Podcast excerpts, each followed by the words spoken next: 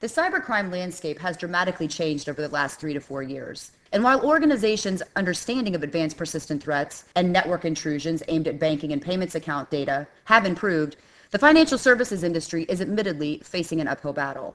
Today, I'm joined by Ricardo Villadiego, CEO of online and cybersecurity firm Easy Solutions, to talk about his take on the state of threat intelligence and cybersecurity. So, Ricardo, could you give our audience some perspective about how you would define the current fraud landscape and what some of the biggest concerns are? Thank you, Tracy. The threat landscape today is evolving dramatically. When you see what has happened in the last three to four years, and, and when you see what is happening right now, uh, you can clearly come to the conclusion that the bad guys are winning the battle. You know, you see breaches left and right you see a new variant of malware affecting financial institutions left and right and every geography. So it is it's really complicated out there. I think it, it is overwhelming. It could be overwhelming for some of the institutions that are out there. I believe that the level of disruption that the bad guys are bringing to the table. Honestly, any institution out there, it could potentially affect more banking because they are the ones that are most um, affected by transactions or, or, traditionally have been more affected uh, for transactions, but it, it is honestly affecting uh, every vertical um, out there. And when I'm saying that the level of disruption that this is bringing to the institutions is because if you look at, for instance, banking, they're probably one of the most conservative industries in the world. And they have been reacting that way through years. Now, in less than two or three years, they need to put together an army to defend themselves from the attacks that are out there. So I think the banks and the industries out there will need to rethink the way they're going to defend and they're going to implement Uh, security strategies or fraud prevention strategies moving forward. Because definitely fraud has passed from being an expense line in the P&L of those institutions to be a really a strategic area that can boost the evolution of the company moving forward. So Ricardo, from a cyber threat intelligence perspective, how is your firm involved in some of these types of efforts that would help to, I don't want to say just educate uh, the community, but also perhaps work with law enforcement to help spearhead more information sharing? Well, we are we're actively involved. One of our, our products is called the Tech Monitoring Service, and the Tech Monitoring Service is, um, is a technology that works um, very well at the first stages of the evolution of an attack. So when, when an attack um, is in the early stages, the bad guys are just planning the attack to, to launch the attack uh, against an institutions. And what we do at DMS is we collect every connection to the websites or to the uh, mobile apps that we're protecting for the financial institutions. We're collecting over 3.9 billion of connections uh, per year. We analyze that information so that we can provide visibility to the institutions that we protect. That visibility helps the institutions to identify when there is a cyber group trying to affect their brand, when there is a cyber group trying to launch an attack against their end users. And that helps definitely the institutions to involve with law enforcement in the countries where this is doable, where there's not even the possibility of do that. But in the countries where this is doable, to engage law enforcement to get them on their side and help them defend their online premises.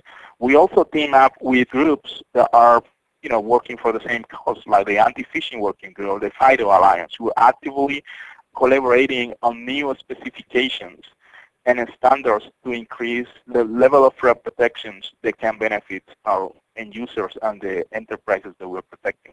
Ricardo, do you think that some of these efforts that your company has been involved with, as well as maybe involvement, like you mentioned, with groups such as the APWG, and FIDO.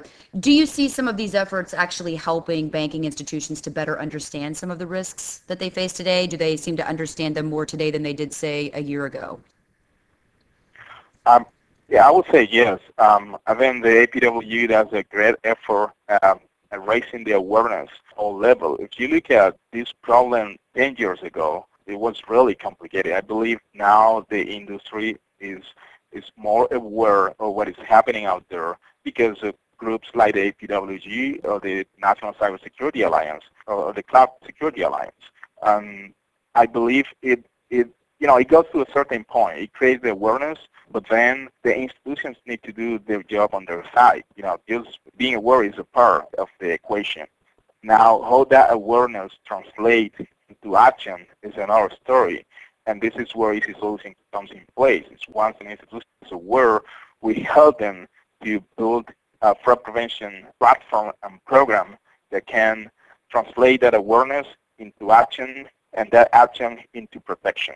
Now, Ricardo, can you talk a little bit about the types of services and solutions that you see banking institutions investing in most often today? That's a good question, Tracy. I see the, the institutions, um, it, it, really varies from the different geographies, but the common denominator is the institutions are very worried about visibility. There is a, a high concern on how you increase the visibility. So services like the tech monitoring service or services that are you know, in high demand from our company to generate visibility when the next attack is going to happen how and going to be attacked. There is a high concern on where the transactions are moving. Um, and you see, for instance, banks in Brazil doing face banking or Twitter banking, and definitely mobile banking is growing all over. So the institutions, banks, and e-commerce and telcos are highly concerned on what's going to happen on the new channels that they're enabling to do transactions. So that is an area where we are actively researching and where we are actively putting solutions out there. The other area is inclusion. And this may not be the case for the United States, but if you go to Africa, there are banks that skip online banking. They're just going straight to mobile banking. Uh, if you go to Latin America, the banks are concerned how they increase the number of people that can use the uh, different transactional channels. So inclusion is something that we heard a lot around the world. How I increase the number of users doing transactions in the different transactional channels. And also analytics. How I correlate all the information from the different stages of the fraud attacks into something that becomes actionable. Um, and there is probably another one, and this one is, is definitely true in the United States and, and across America, which is less friction. How I create a transactional experience that is secure, but at the same time creates the less possible friction with the end user.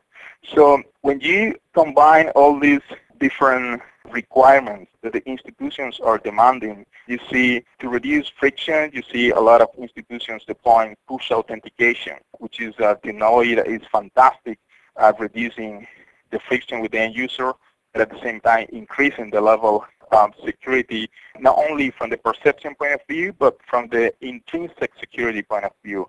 When you look at transactions, you look at the different institutions being aware of deploying technology that can increase the level of visibility that they can see from the different transactional channels, like brand intelligence. What is happening in Facebook against my brand and against my interactions channels uh, with the end user. Same thing with Twitter and with mobile banking.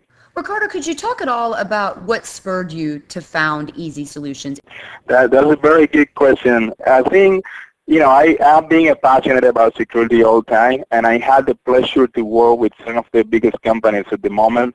I'm Colombian, um, you can tell that from my name, and I used to work for Unisys at some point, and then my passion on security uh, takes me to Internet Security System, uh, which was, you know, the iconic company from the 90s and, to 2006 when it was acquired uh, by IBM. I also had the pleasure to develop a driver that helped uh, financial institutions to implement ATM machines to work over TCP/IP networks. When I was developing that driver, it comes to my mind that what is happening today was underway. Why? Because simply relying in a protocol that is fundamentally insecure will drive this to happen. So I took the idea in my mind I evolved my career into security, and when I left ISS uh, in 2009 to uh, I'm 100% into Easy Solution. I decided to create something that is a very rely into security, but the, but at the same time highly differentiated. You already uh, had in 2009 a lot of the type of attacks that you are, that some of the institutions are experiencing today, and I saw those institutions deploying traditional security technologies to fix a problem. And you still see that today. You see companies deploying 80s technology to fix a problem that is a lot more complicated than the solution that they are trying to, to deploy. So there's no way that they can evolve. So we put together an idea with, with some of my partners on building something that really could escalate and really could fix the issue. That's how easy solution becomes. How we can make simple a problem that is complicated, which is fighting fraud. Then the total fraud protection strategy was born, and, and total fraud protection strategy, the way to simplify that problem is how you can detect and prevent any fraudulent attack at any stage of evolution. Plain and simple. You divide the attack in two stages. There's one stage where the criminal is planning the attack. There's another stage where the criminal is launching the attack, and there's another stage where the criminal is cashing the attack. And we develop the knowledge across that fraud cycle that doesn't work in silos, works in combination each other to maximize the value uh, that the institutions can, can get from our strategy. That's a short story how I uh, started the company. And then, Ricardo, before we close, could you talk at all about how you see your company evolving in coming years, especially as we continue to see more industry consolidation where some of these smaller technology companies are being acquired by much larger players. In fact, you even noted um, some of that consolidation in some of your own professional history. And I'm just wondering how you see your own company evolving in coming years.